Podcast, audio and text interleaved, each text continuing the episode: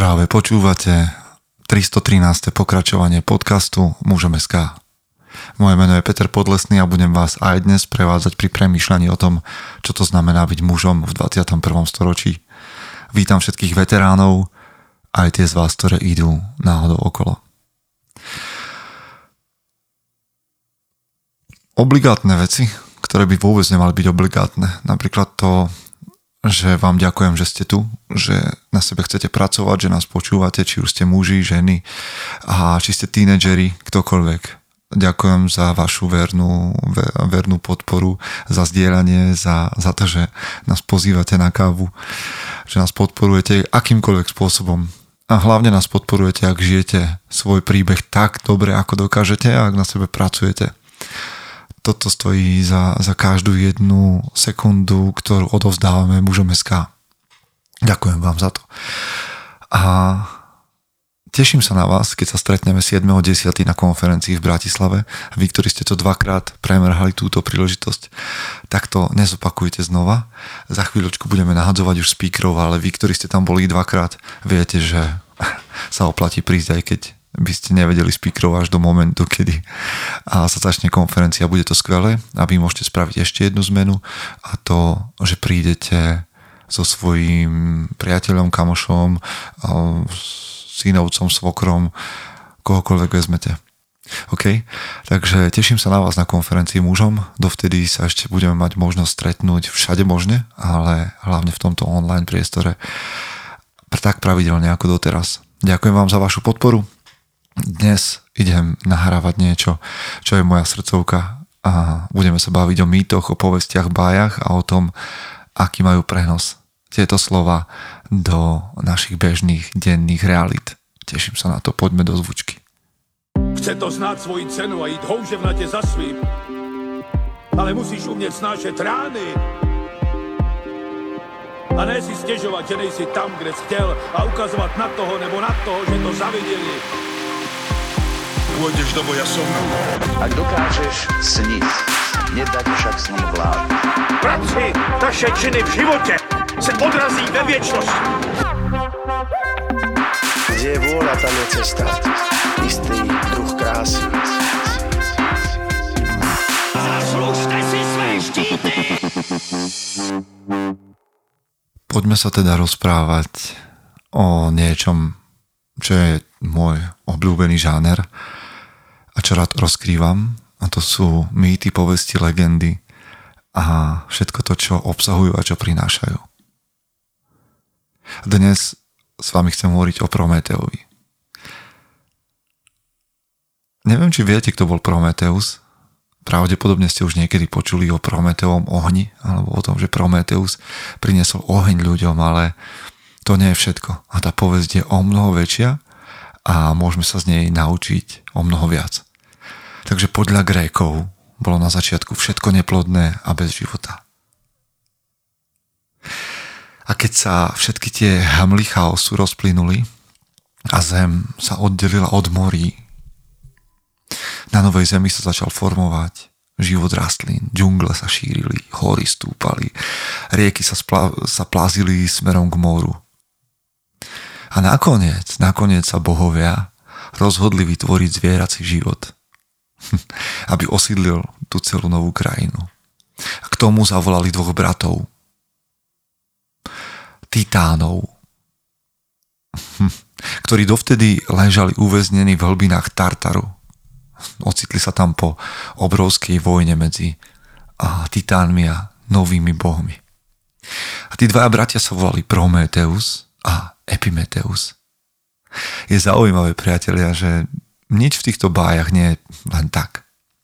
A preto Prometeus znamená predpoveď a Epimeteus znamená následná myšlienka alebo niečo, čo nám dojde až potom, keď sa veci udejú. No a Prometeus bol učený a mal dar veľkej múdrosti, ale jeho brat Epimeteus bol jednoduchší alebo spontánnejší. Epimeteus totiž nikdy neplánoval dopredu a konal impulzívne bez rozmýšľania. Vidíte, ako nás učí táto baj, legenda, že potrebujeme mať oboch.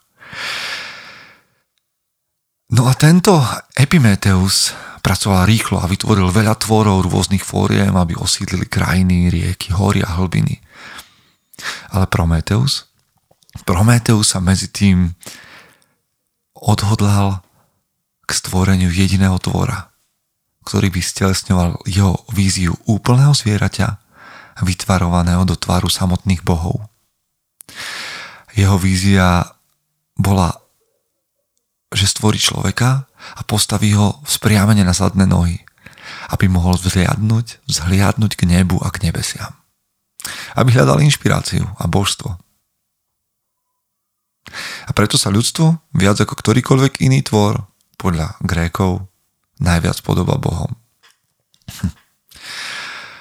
Jeho výtvor však bol v počiatočných štádiách len o málo viac ako neživá hlína. A preto sa Prometeus vybral do veľkého skladu darov, povedzme to takto, ktorý vytvorili bohovia a dali ho bratom. Každý boh prispel nejakým darom, mocou, ktorý dal do tej škatule, aby sa rozdelili, aby sa tieto dary rozdelili medzi všetky stvorenia. A aby mal každý nejakú schopnosť, aby prosperoval a mal výhodu voči svojim rivalom. Takto mala byť v prírode zachovaná divoká rovnováha, alebo v prí, divokej prírode zachovaná rovnováha síl. No, ale keď Prometeus vošiel do tohto skladu, zistil, že je prázdny. Pretože Epimeteus vo svojom zhone rozdal všetky dary a nenechal pre ľudí nič, čo by im zabranilo zahynúť ako slabá korisť. Leo mal veľkú silu, Orol mal skvelý zrak, líška bola prefíkaná a medveď mal hustú srst, vlk mal smrtiace inštinkty a had vedel ovládať jedovatý jed. Ľudstvo nemalo nič. Nič, čo by ich chránilo pred týmito predátormi a prvotnými prírodnými silami. Zdalo sa, že ľudia budú musieť obstať voči prirodzenému svetu v úplnej nevýhode. A Prometeus, ktorý miloval svoj výtvor, nariekal nad utrpením svojho stvorenia a rozhodol sa bojovať za ľudí. Vzoprel sa Diovmu príkazu, vkradol sa do neba a zatiaľ, čo boli bohovia rozptýlení, ukradol oheň z nebeských siení a utiekol na zem, aby dal ľuďom poznanie plameňa. Človek si s ohňom vyrobil nástroje, s nástrojmi začal vyrábať stroje. Strojmi osieval pôdu na pestovanie potravín. Hm. A potom si začal stavať obydlia, aby sa izoloval od žívlov, od horiaceho slnka, od štipľavého pet- vetra. štipľavého Petra nie, ale od vetra. A potom okolo týchto svojich domov postavil múry, aby sa chránil pred vlkmi, medveďmi a všetkými tými pažravými zvieratami. Vyrábal zbrane, potom mohol loviť a brániť sa, dobre jedol, zosilnil a nakoniec mal čas venovať sa múdrosti. Takže rozvinul vedu a filozofiu a začal dôvtipom prekonávať všetky ostatné tvory. No a tak sa človek stal pánom všetkého. Vzal sa na moria a v mocných lodiach a ich ovládol a rozšíril sa hore-dole. A potom sa vlastne vďaka daru ohňa zrodila civilizácia. Človek začal upratovať chaos sveta a stal sa pánom všetkých zvierat. No lenže Zeus, ako to v dobrej gréckej báji býva, zúril nad tým, že ho Prometeus zradil. A tak sa rozdol, že sa ľuďom pomstí. Takže Zeus nechal kováča Hefaista, aby vytvoril Pandoru. Krásnu, zvodnú, elegantnú. A tá bola poslaná na zem, aby pokúšala ľudí a spolu s ňou skrinka, Pandorina skrinka do ktorej bohovia dali všetko zlo, hlad, mor, chorobu, chamtivosť, žiarlivosť, nenávisť, paranoju, každé ďalšie zlo, ktoré nás prenasleduje dodnes. No a Pandora tú škatulu nevedomky otvorila a doručila nám toto zlo, ktoré poslali bohovia. Ale Hefajstos, ktorý to s nami myslel dobre, dal predsa len jednu vec do tej, do tej skrinky a to je nádej. Takže keď z krabice vybehlo, vyletelo všetko zlo? Tak s ním vyletela aj nádej, ktorá nás drží pri živote. No, vráťme sa ale, vráťme sa ale k Prometeovi. Pretože čo sa týka Prometea, toho Zeus premohol a pripútal ho k skale. A tam bol odsudený trpieť. A každý deň za ním prišiel obrovský orol, ktorý mu vytrhol pečeň, zožral ju. A odletel. No a samozrejme, že teba aj mňa by to zabilo, ale Prometeus bol titán, takže mu pečeň narastla na novo a trest sa opakoval. No, potom uplynulo nespočetné množstvo času vekov, ale Prometeus, ktorý tam bol zabudnutý a opustený, nikdy neurobil pokánie. Veľa trpel, ale nikdy sa neospravedlnil ani, ne, ani neprosil Dia o slobodu, pretože pokladal svoje činy za spravodlivé a zrodené zo šľachetného srdca. Vedel, že je nespravodlivo potrestaný tyranom, ktorý bol pobláznený svojou vlastnou dôležitosťou. Trpel, aby ľudstvo mohlo prosperovať a trpel v tichosti. Prometeus nás teda učí, lebo už veď na toto tu máme, aby sme sa učili od Prometea z tohto veľkého príbehu. Učí nás trpezlivosti, odvahe, múdrosti, rozhodnosti, sile, cti, ale aj vzdorovať tyranii a láske k stvorenému. Bez jeho obete by sme boli vydaní na milosť a nemilosť divočine. Ja viem, každý máte svoju spiritualitu a toto je rozprávka. Ale ja vám hovorím, že rozprávky tu nie sú na to, aby sme uspávali deti, ale aby sme prebudzali dospelých. Takže sa opýtajte na túto rozprávku. Kde by sme boli bez Prometea?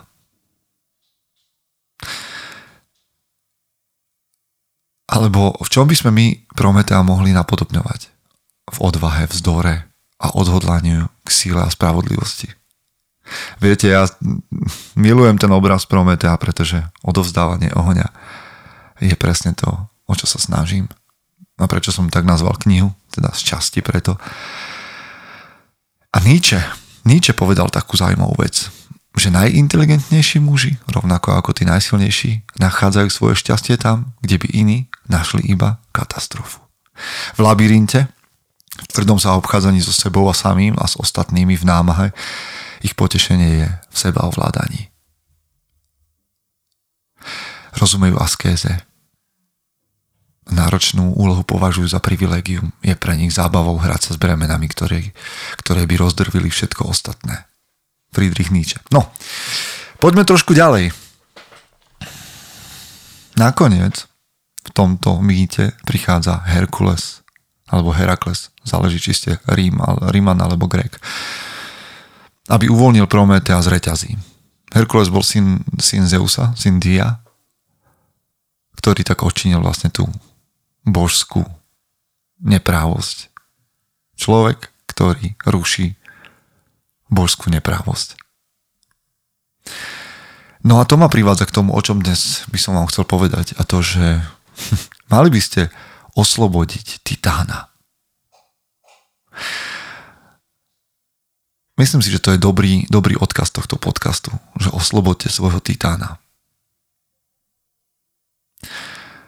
Pretože v greckých mýtoch titáni predstavujú prvotné sily prírody a to, čo je staré, prahistorické, divoké, neposlušné, živočíšne, nezávislé, starodávne, ako, ako prírodné sily. Titán je svoj vlastný. Pred nikým sa neskláňa a, a vždy bude vzdorovať tyranom až na smrť. Pozná svoju silu a svoju slobodu miluje viac ako svoj život. Keby ste sa pozreli do severských mýtov, tak tam nájdete obrov, ktorí boli nepriatelia Tóra. A tí tiež vlastne znázorňujú primitívne síly prírody. Divoký, neposlušný. Ľudstvo prosperovalo, pretože dostalo Prometeo oheň. Dostalo sa na vrchol potravinového reťazca a začalo zabíjať ohromujúcou rýchlosťou. Celá naša civilizácia sa dá vystopovať až niekde k darom Prometea k ohňu. Ale človek zašiel s týmto darom príliš ďaleko. My sme sa totižto vzdialili od prírody. My sa už nevidíme ako zvieratá. My sa staviame na rovnakú úroveň s bohmi. A zabudli sme na to, aké to je stať proti vetru a aké dobré môžu byť návaly hladu a ako chutí krv. Dokonca sme zabudli na tajomstvo ohňa.